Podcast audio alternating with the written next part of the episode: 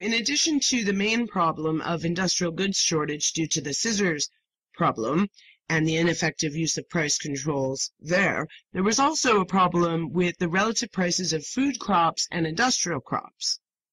The price of food crops and industrial crops led to a shortage and surplus of the two. The relative prices were difficult to correct. As Bolshevik leaders tried to juggle the different relative prices, each caused an imbalance in other areas.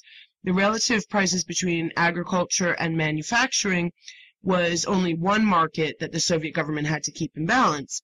Another was between private and public farming. The Soviet government couldn't effectively control the price of agricultural goods.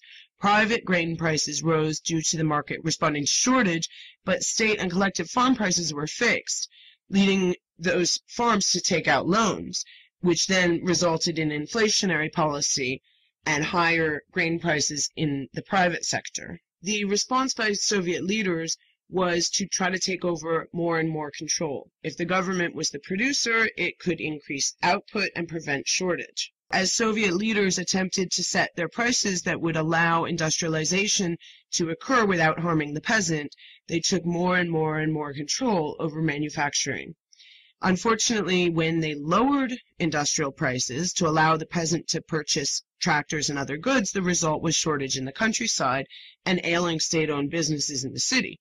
But when the prices given to peasants were too low, instead, there were grain crises, which could lead to famine. Many Soviet leaders felt that the only way to resolve the problem without eliminating price controls would be for the state to take over production of industrial goods completely.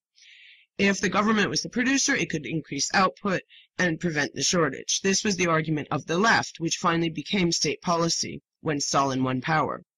This crisis is well examined in several books and also in the macroeconomics of NEP from the journal Economic History Review.